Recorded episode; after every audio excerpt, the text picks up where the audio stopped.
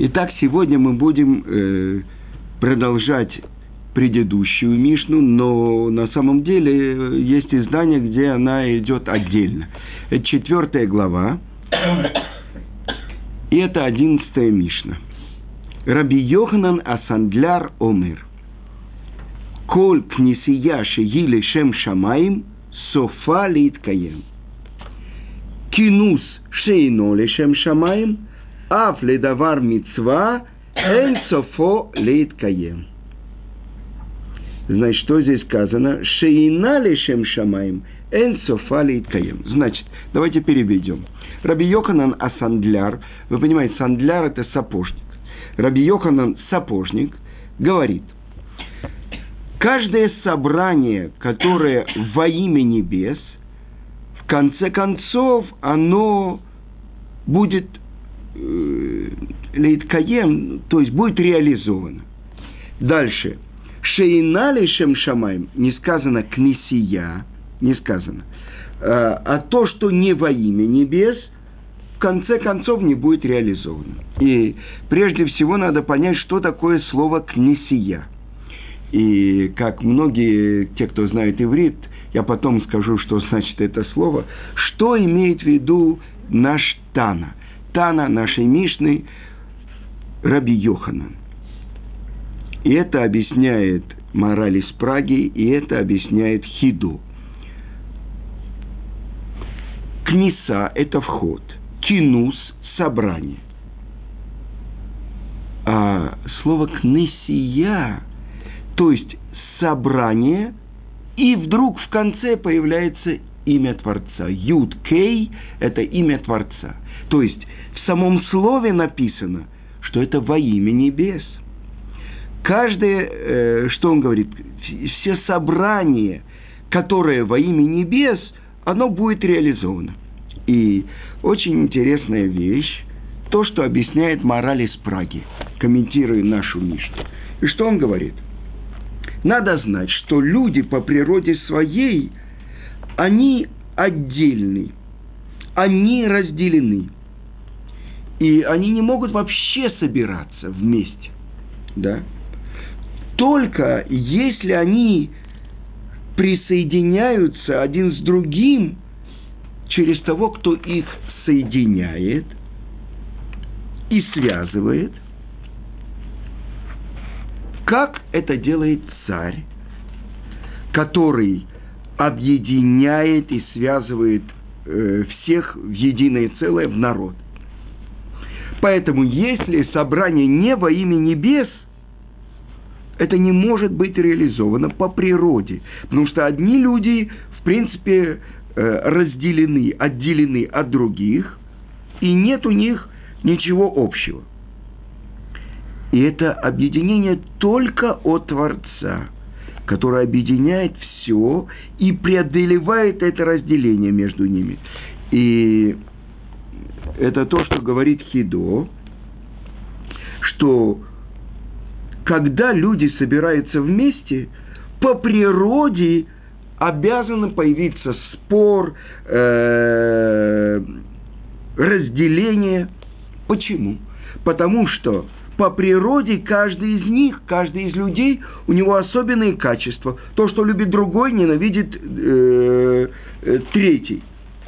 Но если есть у них трепет перед Творцом, тогда они могут объединиться вместе, чтобы вышло из этого добро.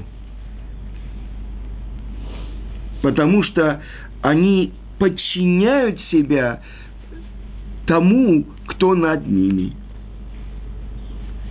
И они преодолевают личный интерес.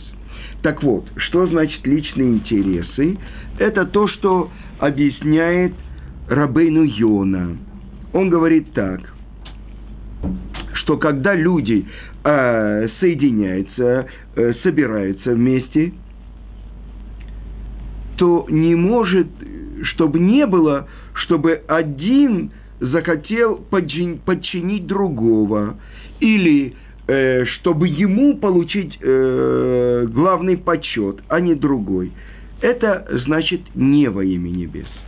А теперь посмотрим э, то, что сказано, э, какое собрание, которое не во имя небес. И в Торе есть такое место, э, в, в книге Берешит, где люди собрались, и были они как один народ с единым языком. Давайте прочитаем это место. Э, и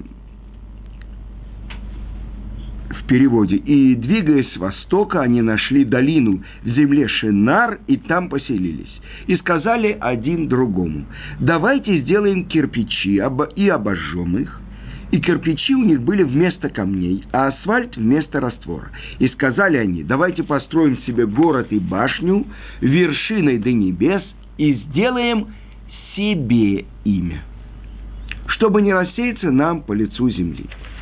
Значит, вот э, на этом месте мы должны остановиться. Это то, что комментаторы говорят, это называется собрание не во имя небес. А для чего здесь сказано? Сделаем себе имя. О, и что это значит? И здесь э, я пользуюсь комментарием Рамбана, который вышел в, э, в издательстве «Пардес» в Иерусалиме несколько лет тому назад – Э, значит, что это значит, то, что здесь сказано? Что значит «сделаем себе имя»? И Рамбан задает вопрос, что они были глупцами, как все человечество могло объединиться э, в одной башне, в одном городе, да? В чем же был, состоял их дурной замысел? И это то, что объясняется. Их замысел, это так написано, так объясняет Рабейну Бехае. Он говорит, их замысел – это была война против Творца. И в чем же то, что сказано здесь, и была вся земля, единый язык. И объясняет эта святая книга Зор, что строители башни Вавилонской говорили на святом языке. Да. И этот язык давал им доступ к корням всех вещей и явлений. Так как, в отличие от других языков, другой, любой другой язык – это договоренность людей, определенной общности людей, называть какую-то вещь каким-то словом. Например, мы договорились, что это будет стол. А по-английски мы, англичане договорились, что это будет table. Да? А, может быть, это назвать стул – если мы договоримся сейчас в нашей группе, что это будет стул, так это будет стул, а это будет стол. Я сижу на столе и положил книги на стул. Договоренность. Но в святом языке это он и называется святой. Во-первых, потому что в нем нет бранных слов. То, что вошло в современный иврит, это пришло из арабского и сейчас из русского мата. Современный иврит – это страшные вещи. Но э, те люди, которые это используют, они не говорят на святом языке. Они говорят на каком-то другом. Но подождите, и об этом мы тоже должны поговорить. Теперь, это то, что объясняет, э, что же святой язык?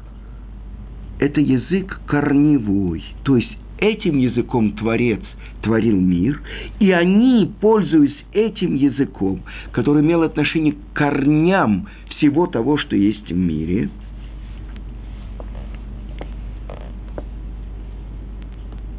и открывает более э, явно эту тайну, что за язык. Это объясняет ученик великого Аризаля Равхаем Виталь, что строители Вавилонской башни знали имена Творца и использовали их для своей практической вы, выгоды.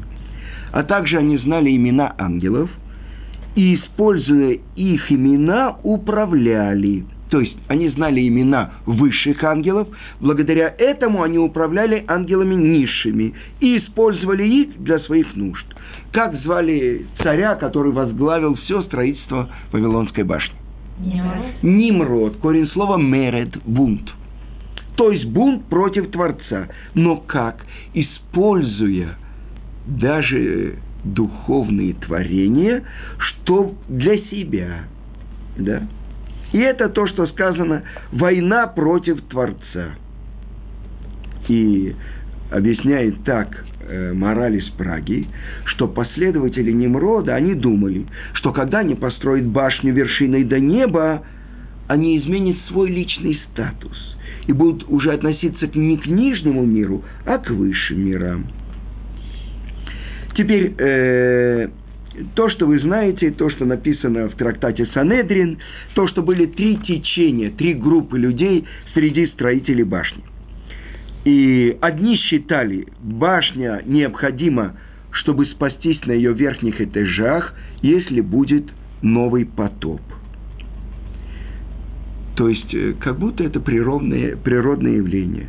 Раз в 1656 лет происходит, что это такое, так что они сделали – так что мы поднимемся на башню, проколем там вот это собрание воды. Знаете, когда приходит человек чинить, э, когда закупорка, или в ванной вынимает пробку, выливается все. То есть это то, что мы учили в школе. Помните, это есть материальный мир, а все это вот это, э, как это, басис, а все это настройка. То есть мы наш, мы новый мир построим, а в нашем мире все, человек шагает как хозяин, необъятной родины своей. Помните все. Так вот это первая группа. Вообще нет управляющего. Это природа.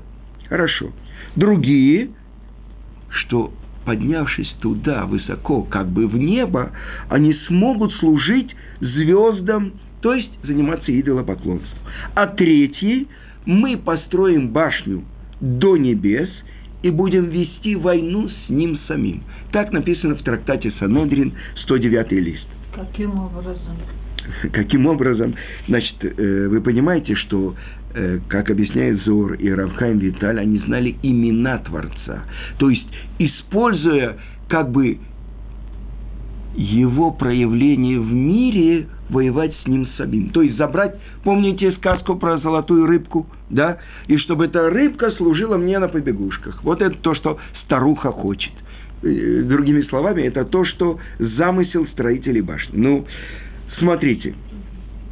Они станут ангелами? Нет, они станут управляющими. Они будут вместо Творца. Ну как это?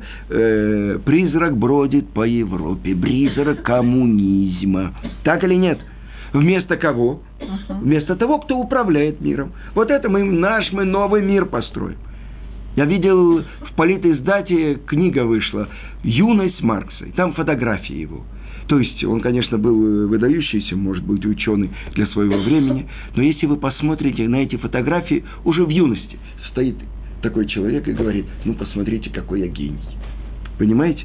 Это все одного плана. Мы вместо Творца. Понимаете?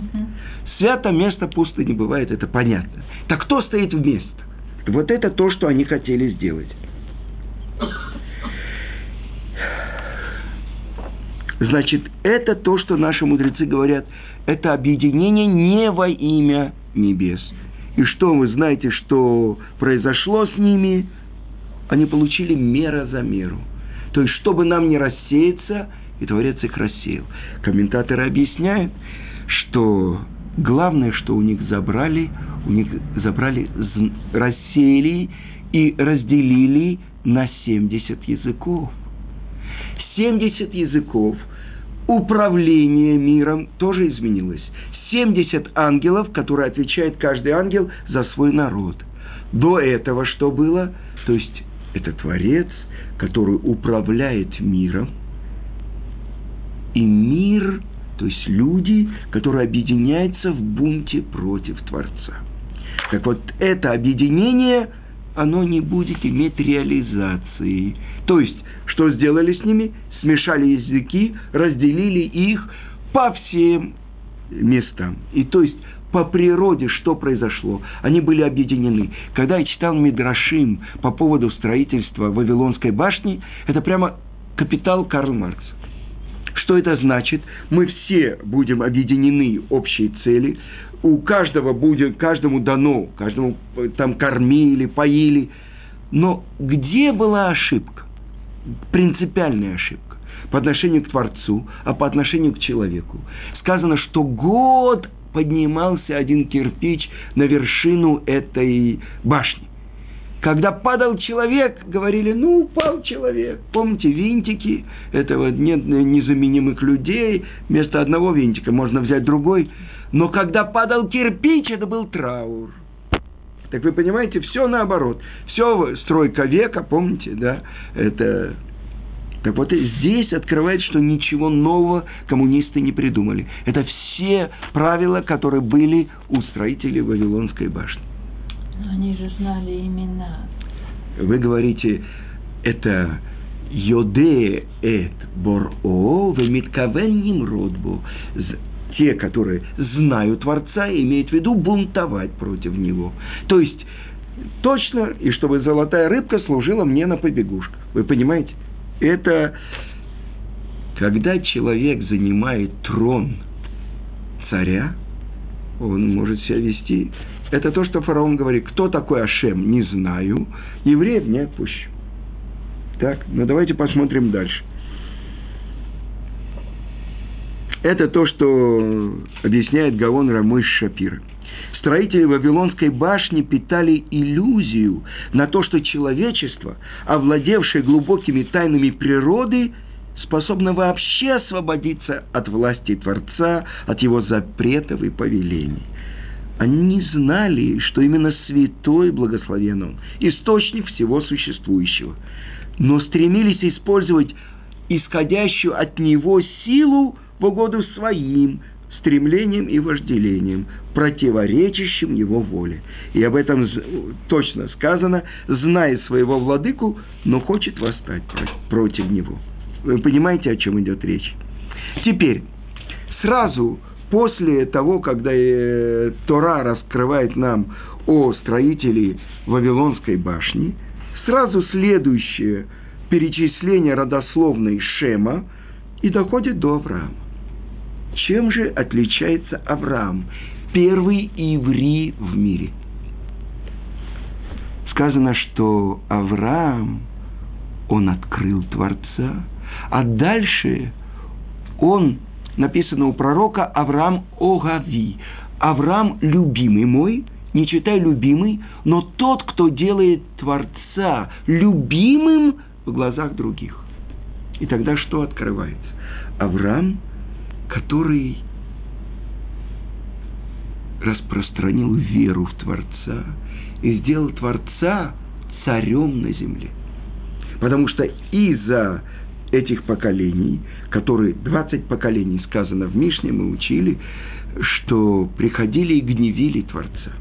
Это от Адама до Ноха, от Ноха до Авраама. Пока не пришел Авраам и не взял плату всех. Но чем же он взял? Что он сделал, Авраам? Первый иври в мире. И это то, что сказано, что когда он разрушил, после того, как он открыл Творца, он не сидел, он разбил всех идолов.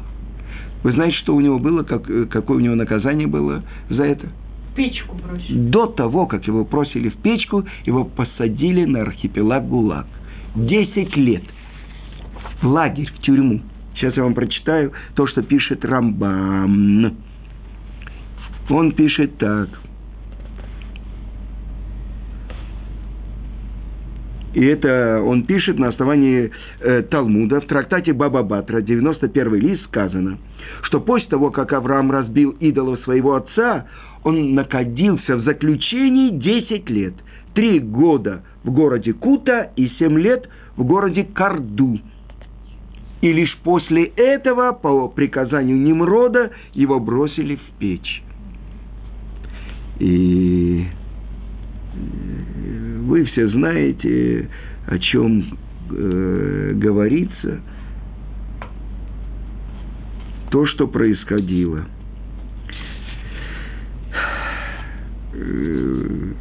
Что в три года его не в три года. На самом деле это есть несколько мнений, сколько лет было Аврааму, когда он открыл Творца.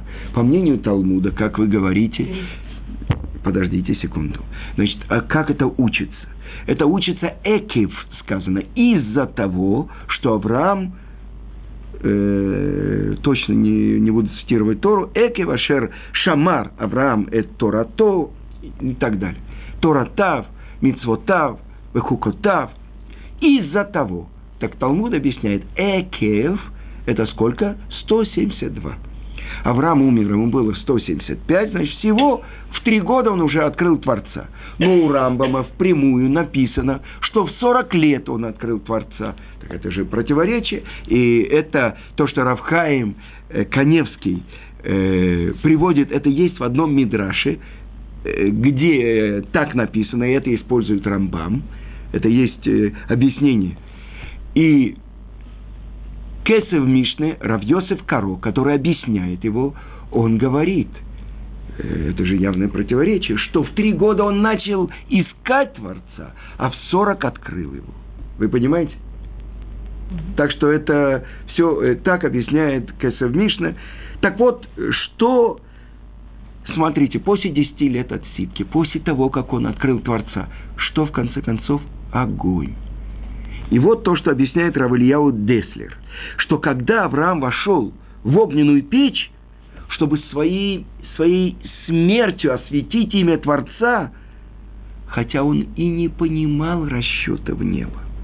Почему он должен погибнуть вместо того, чтобы нести в мир свет веры? Но поскольку он сумел преодолеть свои естественные сомнения, для него было совершено чудо изменившее естественный порядок вещей. А его брат Аран вошел в огонь, рассчитывая на чудо, и поэтому он не был спасен, а он был сожжен. Но как? Тоже э, Мидраш объясняет, внешне ничего с ним не произошло. Но тоже, точно так же, как потом при освящении храма была смерть Надава и Авигу, две ниточки огня вошли в его ноздри – изнутри он выгорел, потому что он сказал, если победит Немрод, я с ним, если победит Авраам, я с ним. Так вот, только внутри его было, а внешне он говорит, я с Творцом. Вы понимаете? Так что это отдельная тема, но мы продолжаем Авраама. Так почему же, вы понимаете, что это мы можем объяснить? Это сказал Раби Йоханан Асандляр, всякое собрание, которое во имя небес. Какое собрание, если мы говорим про Авраама? Потому что знаю я, что он передаст это своим сыновьям. Он научит своих сыновей. Так сказано. Почему Авраам особенный, выделен? Потому что, смотрите, когда строители Вавилонской башни, Мидраж говорит, видели Авраама, просили его присоединиться. Он к ним не присоединился. Что они сказали? Что это такой мул, который не может родить? Что там ничего от него не будет? От Вавилонской башни что осталось? На треть сказано, она была разрушена, на треть она вошла в землю, и треть торчит. Там в Вавилоне как гнилой зуб. А все они были рассеяны. От Авраама происходит народ, который до сегодняшнего дня несет и служит имя Творца. Так это то, что сказано. Это то, что сказал Раби Йоханан бен э, э Раби Йоханан Сандляр. Каждое собрание, которое во имя небес, оно в конце концов реализуется. Не во имя небес, оно не будет реализовано. Посмотрите, те, кто э, делали революцию, они же хотели революцию во всем мире. А что произошло? Произошло то, что не во имя небес, это понятно. Сделаем нам имя. Так или нет? Э, все эти профиля, помните? Четыре профиля было. Кто это такие? Это все. Нам имя.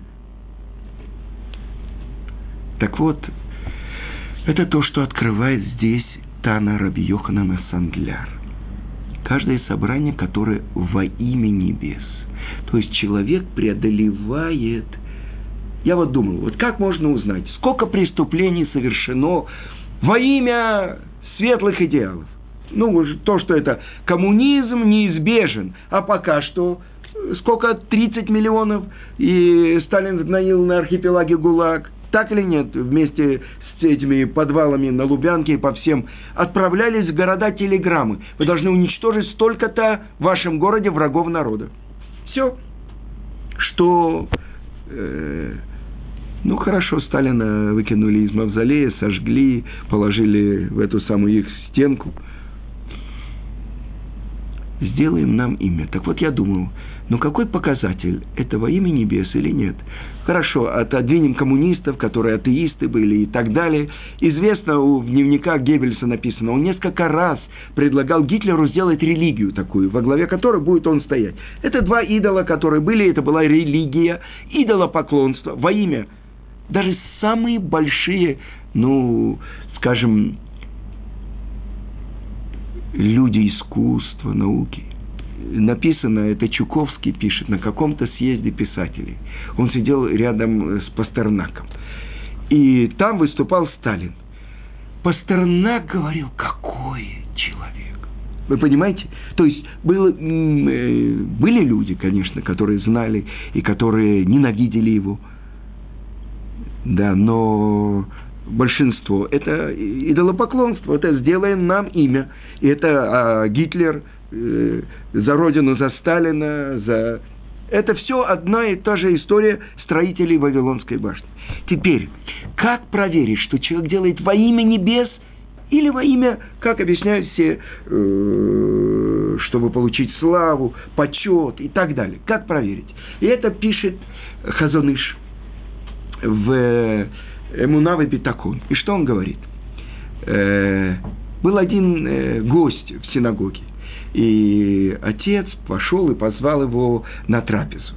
И дети пошли домой и сказали, маме, придет гость. И приходит отец один, и дети говорят, что такое, почему же нет гостя? А отец им сказал, вы знаете, его позвали в другой дом, до меня – Дети расстроились. И тогда он им объясняет, вы должны радоваться, что он получит кровь, получит кровать, получит еду. Вы понимаете показатель? И я сейчас приведу вам один пример. Э, это то, что рассказывает Рафхайм Коэн. Он был с Равицкаком в Италии, там э, они были на одном семинаре, и э, они должны были ехать э, чуть ли не в Америку лететь. И Равыцкак э, должен был попасть в какую-то тюрьму. В итальянской тюрьме сидел один израильтянин, которому нужно было, от него нужно было получить гет для одной женщины. Да. И вот, это то, что Равхаев рассказывает. Он стоял во время Шмунайсры. К нему подходит э, Равыцкак и говорит, вся твоя молитва – это нарушение. И тогда он не знает, что делать. Он молится Шмона Исры. Нельзя останавливаться. С другой стороны, Равыцкак как так сказал. В общем, он уже договаривал последние слова после Шмонайсера, уже по дороге Равыцкак уже ждал его в такси. Они едут, такси он гонит, гонит, приехали туда, он просит его, ну, э, встретились с ним, все, он отказался дать гет, э, положил на его счет 100 долларов этого заключенного. И вдруг он говорит, ну едем, все уже. Как будто ничего, секунда до этого был весь огонь, прямо ничто не может остановить это ну, вы знаете, это дробят, э, как это называется? Влад, Влад. Нет, это вот есть дробильный такой аппарат, который дробит скалы, дробит бетон. Вот это вот равиц, как железобетонное, вот это вот э, все пробивающее, огонь. И вдруг Хайм смотрит, отбойный он спокойно, все, отбойный молоток, да, и вдруг отбойный молоток как будто выключен из этого. Что произошло? Пока была возможность исполнить эту заповедь, я должен сделать все, что от меня зависит, все силы. То есть Творец не дал. Все. Все. Ничего уже нет. Нет уже всего. Вы понимаете, это значит, что человек делает только во имя небес только во имя Творца. Никакого моего личного интереса нет.